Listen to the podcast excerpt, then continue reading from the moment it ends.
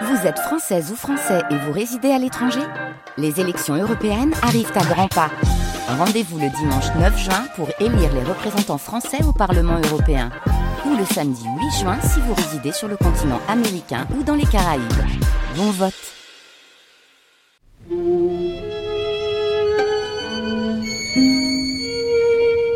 Les nuits de France Culture.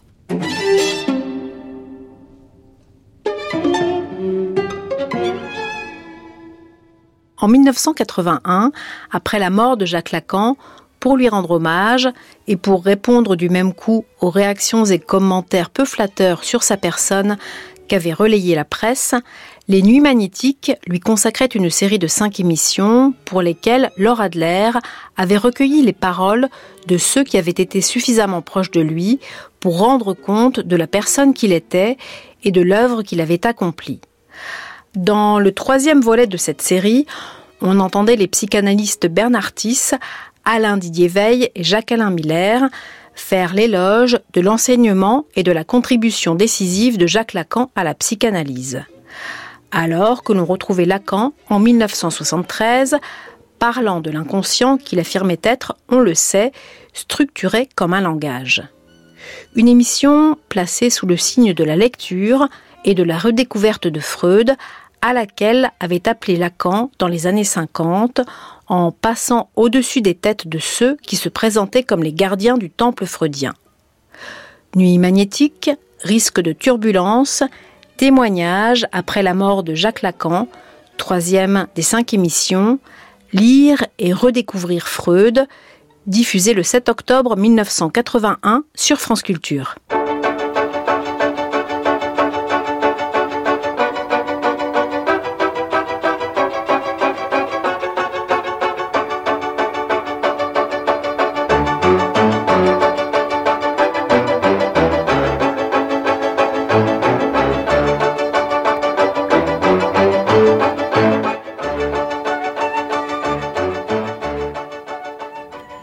Risque de turbulence, bonsoir.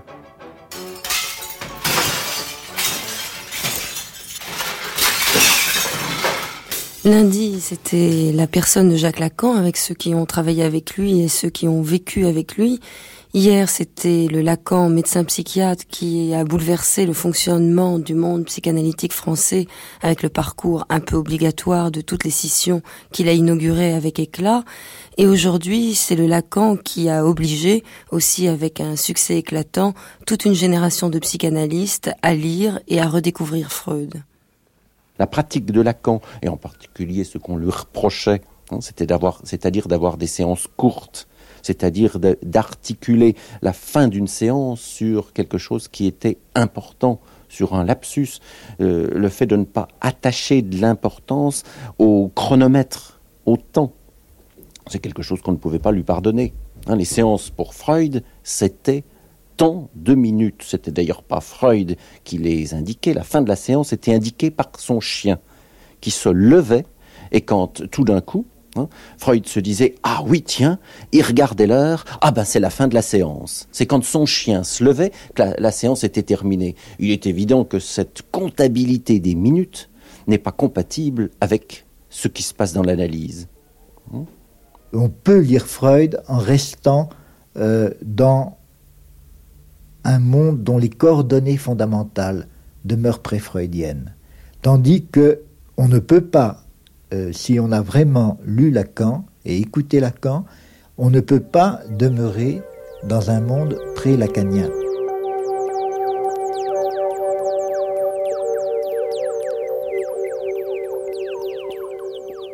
J'ai rencontré personnellement Lacan en 55. Mais c'était au cours d'un exposé et j'ai l'impression que je n'avais pas compris grand-chose. Je faisais partie de ceux qui étaient en formation à l'Institut de psychanalyse. J'ai commencé ma formation en 53, juste au moment où éclatait la scission. Mais comme j'étais de province, je n'en avais même pas entendu parler.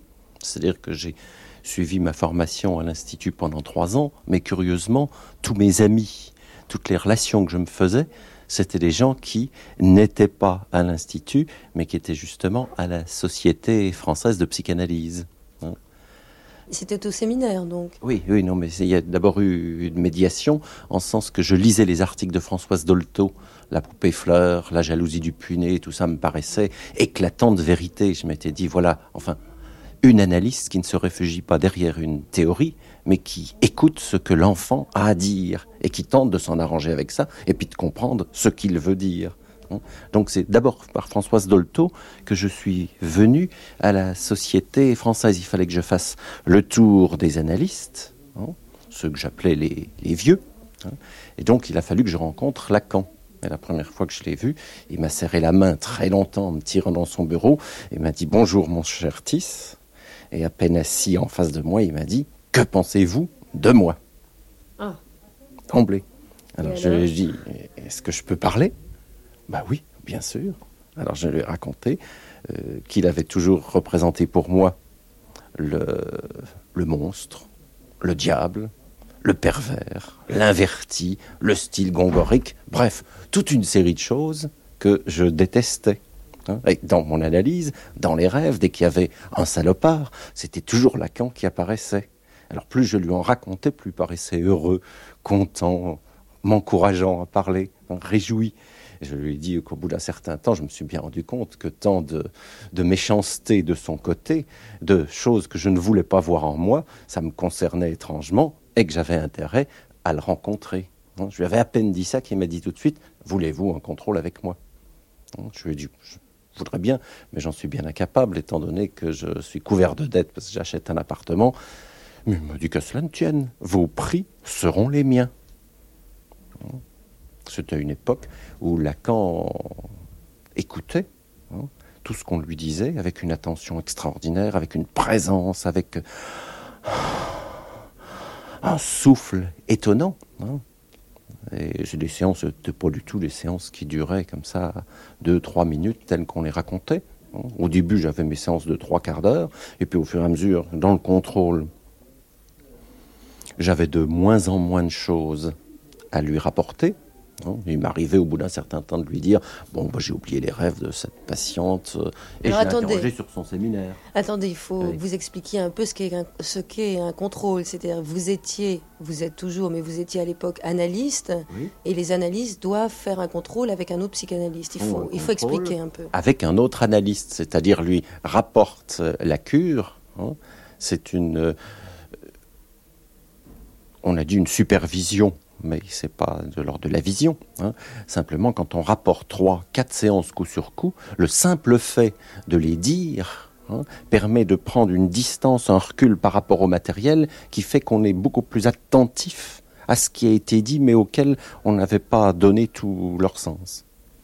Alors, est-ce que c'est indiscret de vous, de vous demander comment se passaient les séances de contrôle avec Lacan? Parce que sur Lacan, il y a eu tellement de choses euh, ignobles de dites sur euh, Lacan analyste qu'il faudrait peut-être un peu décrire comment ça se passait les séances d'analyse chez lui. Il était d'une patience étonnante et d'une présence étonnante, et il écoutait, il écoutait, il ne m'interrompait pas. Il posait de temps en temps quelques questions. Et quand je lui disais, mais par exemple, j'avais une patiente qui hurlait, hein, qui hurlait de détresse, hein, à longueur de séance, au point que les, voisins, les proches disaient, mais enfin, comment pouvez-vous supporter cette personne qui hurle tout le temps? Alors je disais à Lacan, mais qu'est-ce que je peux faire pour l'empêcher d'hurler? Alors il me disait, mais qu'est-ce que vous voulez faire? Elle s'exprime. Ce n'était pas un Lacan qui centrait toutes les modalités de l'expression dans le dire, de dire des idées, mais qui était euh, parfaitement conscient de la nécessité d'ausdrücken toutes les ein c'est-à-dire d'exprimer tout ce qui tombe dedans, ce que les traducteurs ont, traduit par dites toutes vos pensées. Freud n'a jamais dit ça. Hein. Il a dit exprimer tout ce qui vous tombe dedans. Mais dedans, c'est pas la tête, c'est le corps, c'est la totalité de ce que le sujet vit qu'il a exprimé. Alors justement, vous, vous veniez d'une autre école de psychanalyse, vous avez donc été, j'imagine, en analyse avec d'autres, d'autres tenants d'une autre théorie analytique. Est-ce que vous pourriez décrire la façon dont il y a eu rupture pour vous avec Lacan?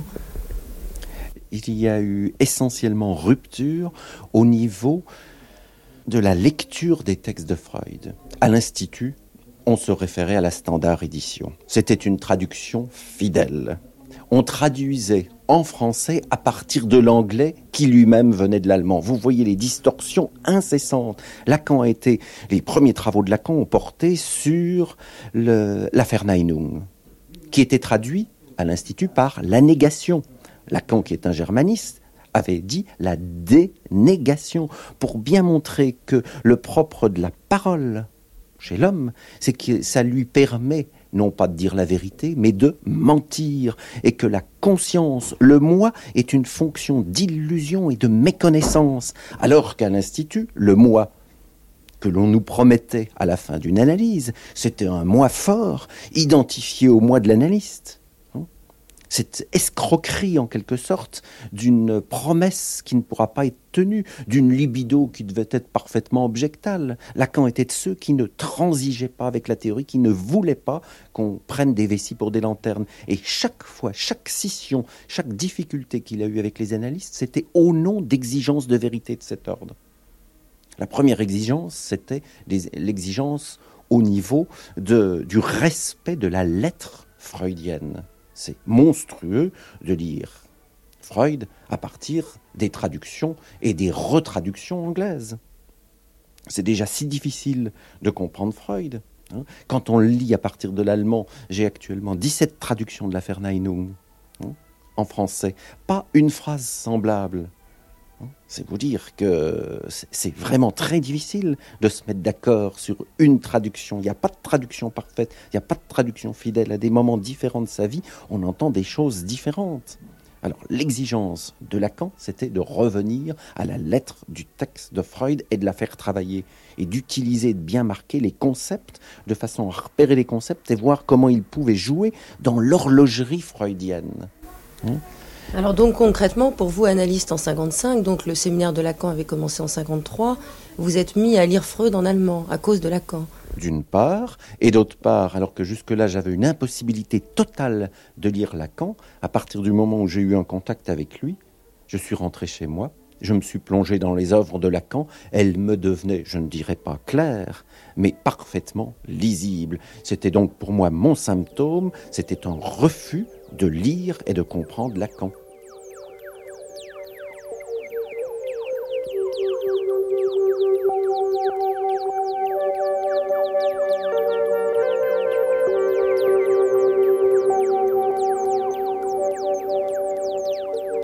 25 juillet 1973, Jacques Lacan. L'analyste reconnaît-il ou pas ceci euh, que j'enseigne, que l'inconscient est structuré comme un langage. C'est la formule clé, n'est-ce pas, par laquelle j'ai cru devoir introduire la question. La question est celle-ci. Ce que Freud a découvert et qu'il a épinglé comme il a pu du terme d'inconscient, ça ne peut en aucun cas rejoindre d'aucune façon ce que lui-même se trouve avoir mis en avant, enfin, n'est-ce pas, les, tendances de vie, par exemple, ou les pulsions de mort, ça ne peut en aucun cas y être identifié. Hmm. N'est-ce pas? La nouvelle forme qu'il y substitue par l'interprétation est, je dirais, de l'ordre de la traduction, n'est-ce pas? Et la traduction, chacun sait ce que c'est que la traduction. On commence à s'y intéresser, peut-être un tout petit peu à cause de moi, mais qu'importe. C'est toujours une réduction, et il y a toujours une perte dans la traduction. Eh bien, ce dont il s'agit, c'est en effet d'une perte. On touche, n'est-ce pas, que cette perte, c'est le réel lui-même de l'inconscient, le réel même tout court, le, réel pour l'être parlant, c'est qu'il se perd quelque part. Et où? C'est là que Freud a mis l'accent, il se perd dans le rapport sexuel. Il est absolument fabuleux que personne n'ait articulé ça avant Freud, alors que alors que c'est, la vie même des êtres parlants. Qu'on se perde dans le rapport sexuel, c'est, évident, c'est massif, c'est là depuis toujours, et, après tout, jusqu'à un certain point, on pourrait dire ça ne fait que continuer. Si Freud a centré les choses sur la sexualité, c'est dans la mesure où, dans la sexualité, l'être parlant bafouille. Alors, pendant longtemps, ça n'a pas empêché qu'on a imaginé la connaissance sur le modèle de ce rapport en tant qu'il est rêvé. Et comme je viens de le dire, rêver veut dire là bafouiller. Mais bafouiller en mots. Professeur hein, qui a écrit en marge de mon enseignement. Il a cru faire une découverte en disant que le rêve ne pense pas. Hum. C'est vrai, il ne pense pas comme un professeur. Hum. Trompe-t-il ou se trompe-t-il le rêve? Hum. Le professeur ne veut pas poser question au rêve pour que le rêve ne la renvoie pas au professeur. Parce qu'il est clair, hum, maintenant, hum, que pendant la plus grande partie de l'histoire, l'être parlant s'est cru en droit de rêver. hum. N'a pas su qu'il se laissait porter par le rêve dans son droit fil. L'ennuyeux est qu'il en reste des choses totalement fallacieuses, mais qui gardent apparence. Et la psychologie, au premier plan. Que chacun fasse référence à sa vie parmi ceux qui m'écoutent.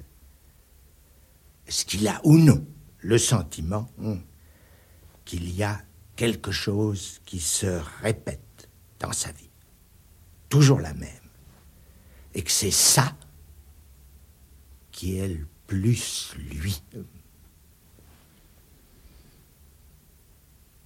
Qu'est-ce que c'est que ce quelque chose qui se répète? Hum. Un certain mode du jouir. Hum. Le jouir de l'être parlant que vous êtes tous qui m'écoutez s'articule. Et c'est même pour ça qu'il va au stéréotype. Mais un stéréotype qui, qui est bien le stéréotype de chacun. Il y a quelque chose qui témoigne d'un manque vraiment essentiel. Même les philosophes, il est vrai que c'est sur le tard, avec Spinoza, étaient arrivés à, à ça, que l'essence de l'homme est le désir. Il est vrai qu'il ne mesurait pas bien à quel manque le désir répond. À quelque chose, il faut bien le dire, de fou. À quoi, pendant longtemps, on, on a substitué la perfection attribuée à l'être suprême. Cet accent sur l'être, c'est ce qu'il y a de fou là-dedans. L'être se mesure au manque propre à la norme. Il y a des normes sociales, faute de toute norme sexuelle. Voilà ce que dit Freud. Façon de saisir l'ambiguïté, le glissement de toute approche de la sexualité favorise que là, pour meubler, n'est-ce pas, on, on se rue avec toutes sortes de notations qui se prétendent scientifiques Et on croit que ça éclaire la question. C'est très remarquable, ce, double jeu de, la publication analytique entre ce, que peuvent chez les animaux détecter les biologistes, et d'autre part, euh, ceci qui est tout à fait tangible dans la vie de chacun, à savoir que chacun se débrouille très mal sur le sujet de sa vie sexuelle. Les deux, les deux termes n'ont aucun rapport. D'un côté, c'est l'inconscient, de l'autre, c'est une approche scientifiquement valable, celui de la biologie. Mais ce que nous donne l'analyse, c'est que la question est personnelle pour chacun des êtres parlants, qu'on ferait mieux de dire des êtres parlés, montre bien que c'est dans le langage que se joue l'affaire pour chacun. Bien sûr que, comment me le faire remarquer, il y a des affects, oui. mais c'est du discours qui l'habite que procède l'appréciation juste de chaque affect majeur chez chacun.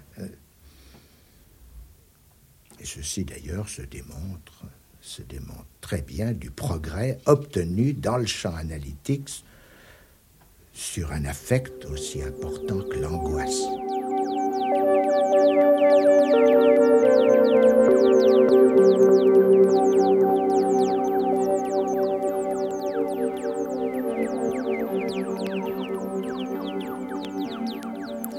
Voilà, c'était la voix de Jacques Lacan le 25 juillet 1973. Alors évidemment, Lacan a bouleversé l'institution psychanalytique, bouleversé aussi la cure analytique, et il faut se souvenir de l'atmosphère des années 50, au moment où la psychanalyse était euh, complètement momifiée, pour reprendre l'expression de Bernard Tiss, et où euh, on se contentait plutôt de pérorer, de répéter Freud, Bernard Tiss. Freud était comme une momie entourée par les bandelettes des commentaires élogieux de tous les pasteurs de l'un.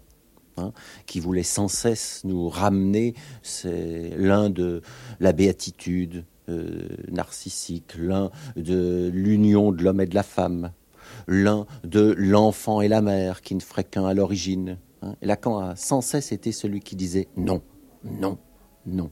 Hein. Et ce faisant, il a libéré Freud Hein, de tous ces nœuds qu'il enserrait. C'est pour ça que je euh, comparerais volontiers Lacan à ce géant briaré, le géant hécatonchire, c'est-à-dire qui avait 100 mains, qui avait été appelé par Athéna pour libérer Zeus quand les dieux rebelles l'avaient immobilisé et attaché. Hein, c'est une image. Hein. Donc Lacan nous a rendu un service signalé, mais il a fait en sorte par son enseignement et par ses séminaires qui paraîtront, qu'on ne puisse plus retomber dans l'ornière d'un certain nombre de ses erreurs, en sens que tout son effort de mathématiser ou de, de mettre en graphe, d'utiliser tout un appareil de l'écriture, hein, nous empêche d'entendre Freud comme on l'entendait précédemment. Hein. Maintenant, c'est écrit, maintenant, c'est écrit d'une façon telle que ça opère. Et après, il n'y a plus possibilité de retourner aux erreurs d'une interprétation de Freud à partir d'une mauvaise traduction. Bon, ça c'est fait. Mais la psychanalyse, libérée ainsi par Lacan, réinventée, je dirais presque, hein, si ce n'était pas insolent par rapport à Freud, mais réinventée dans la mesure où Lacan, venant en deuxième temps, a pu faire le pas d'une écriture et d'une élaboration logique. Ce que Freud, lui, qui se contentait d'écouter ces génies qu'étaient les femmes hystériques, ces bouches d'or qui ont inventé la psychanalyse, parce que ce sont les femmes hystériques qui l'ont inventé. C'est pas Freud. Freud s'est contenté de dire non, je ne suis pas irrésistible à ce point. Et au lieu de mettre ses bras autour du cou de la patiente qui était tombée amoureuse de lui, a dit il doit y avoir quelque chose, essayons de comprendre. Il a inventé le transfert. Hein. bon, donc Freud essentiel. Hein. Lacan deuxième temps logique.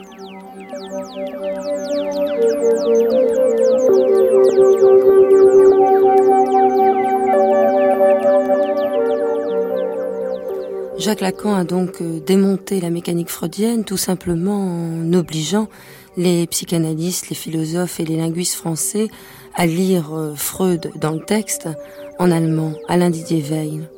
Écoutez, euh, les ennemis de Lacan ont dit beaucoup de choses contre Lacan. Il y a certains articles dans le monde dont j'aimerais trouver les termes les plus justes, mais certains articles qu'on a pu lire témoignent d'une chose, c'est que non seulement les auteurs de ces articles, il est évident qu'ils n'ont pas lu et pas compris Lacan, mais je dirais même qu'il est souhaitable pour eux et vital pour eux qu'ils ne le comprennent pas, parce que si ils en comprenaient le moindre mot, il est évident qu'ils ne fonctionneraient plus comme ils le font. Alors, euh, Lacan, euh, le praticien. Alors attendez, question indiscrète, comment comprend-on Lacan? Je crois qu'on comprend Lacan, pour ma part, je vais vous parler en mon nom personnel, puisque la théorie psychanalyse, la théorie analytique n'a personnellement commencé à m'intéresser que lorsque je suis passé par une analyse personnelle avec Lacan. Pourquoi? Je vais, essayer de, vous le dire. Ce qui m'a immédiatement, euh, ce qui m'a arrêté quand j'ai rencontré Lacan, par rapport à d'autres expériences que j'avais de la psychanalyse, j'en avais eu d'autres avant, c'est ce qu'introduisait dans la pratique de la cure ce que signifie le fait qu'il ne soit pas conformiste. Lacan vous faisait réaliser que n'être pas conformiste comme il l'était coïncidait en fait avec le fait qu'il était parfaitement, lui, conforme à sa théorie et à son désir inconscient. Alors, ce que je peux vous dire dans, sa pratique, euh, Lacan, l'analyste, ce qu'il caractérisait, c'est que euh, pour lui, il était évident que la théorie analytique n'était pas quelque chose qui précède de façon figée la clinique, la pratique. Euh, si vous voulez, Lacan ne se caractérisait pas par le fait qu'il aurait retrouvé dans les analyses ce qu'il savait déjà. C'est tout le contraire. Ça, c'est la pente de certains analystes, même d'analystes lacaniens d'ailleurs. On peut se rendre compte que nous pouvons prendre cette pente parfois mais pour Lacan, si vous voulez, euh, sa, pratique, la, clinique analytique, n'était pas un lieu, comment dire, d'où il confirmait sa théorie, mais je dirais un lieu euh, d'où il témoignait qu'il en était interrogé. Le propre d'un homme comme Lacan, c'était d'avoir la capacité de mettre entre parenthèses ce qu'il savait déjà pour que ce qu'il ne savait pas encore puisse arriver.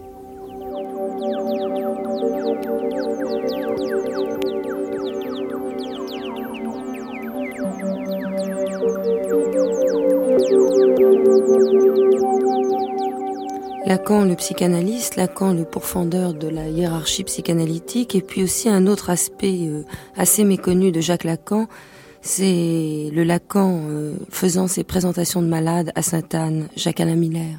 Et oui, euh, il a continué cette pratique classique de la présentation de malades, qui évidemment n'avait pas bonne presse dans, les milieux de l'antipsychiatrie. On, lui a reproché de, cautionner par sa présence cette pratique trop classique, euh, qui aurait été objectivante, etc. Et, et, ce qui était frappant, c'est que elle se passait ces dernières années devant une cinquantaine de personnes.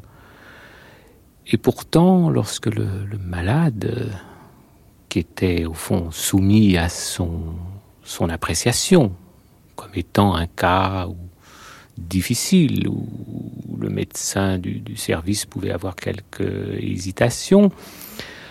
Au fond, euh, très vite, euh, il se formait comme une bulle entre qui enfermait Lacan et, le patient, euh, de telle sorte que, que, le public était là vraiment rejeté euh, vraiment à l'extérieur et que euh, le patient, souvent au départ distrait par cette foule qui se pressait là, euh, en définitive, euh, très vite n'avait plus Dieu que pour, que pour Lacan.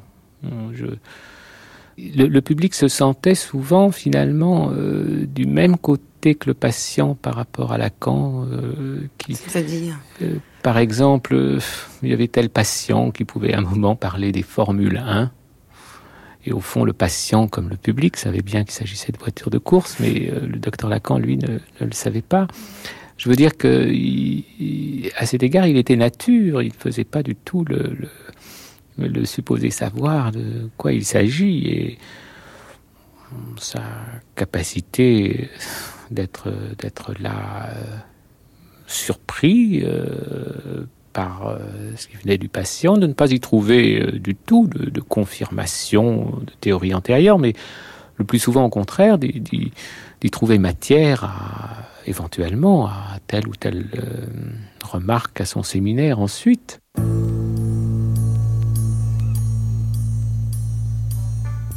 Difficile de ne pas être touché par la voix de Jacques Lacan, difficile aussi de séparer chez Jacques Lacan le praticien, le clinicien, le psychanalyste et euh, le théoricien. Demain, quatrième rendez-vous avec euh, les écrits et les circonstances dans lesquelles Jacques Lacan s'écrit obligé de mettre par écrit sa propre théorie psychanalytique. À demain. Bonsoir.